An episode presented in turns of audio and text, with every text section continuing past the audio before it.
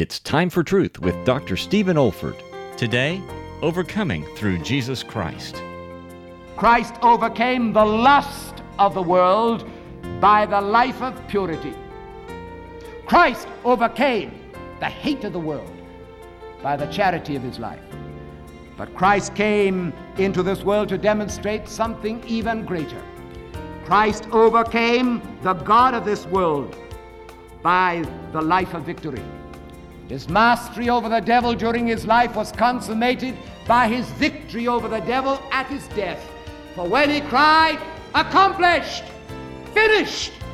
He overcame him that had the power of death, that is the devil, and delivered all those who were subject to bondage.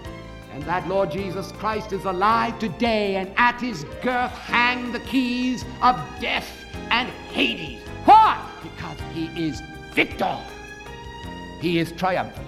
By the indwelling purity, by the indwelling charity, by the indwelling victory of our Lord Jesus Christ, we can overcome the lust of the world, the hate of the world, and the God of the world. In other words, there is no situation in which we cannot be more than conquerors. This is David Olford.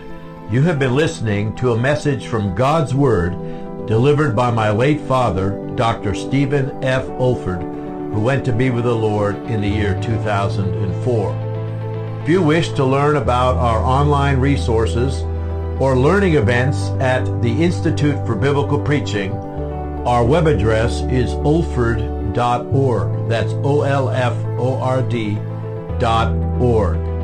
You also may want to benefit from our online video training on expository preaching, which can also be found on our website. Thank you so much for listening.